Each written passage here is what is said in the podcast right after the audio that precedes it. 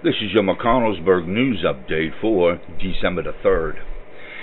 An incident happened sometime between November 28th and November 30th on Woodside Drive in McConnellsburg.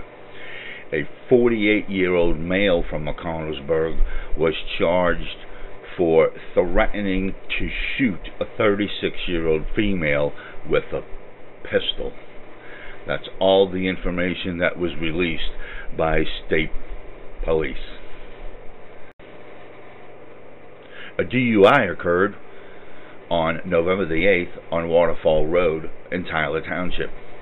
30 year old Leah Smith of Claysburg, Pennsylvania, was found to be operating a 2004 Chevy Cavalier while under the influence of drugs, and she was arrested for DUI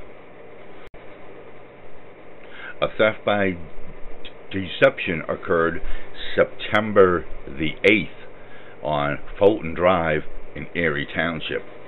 A 27 year old male from McConnellsburg reported fraudulent transactions on his credit card totaling $399.78. And that is your McConnellsburg news update for December the 3rd. This is the cameraman reporting.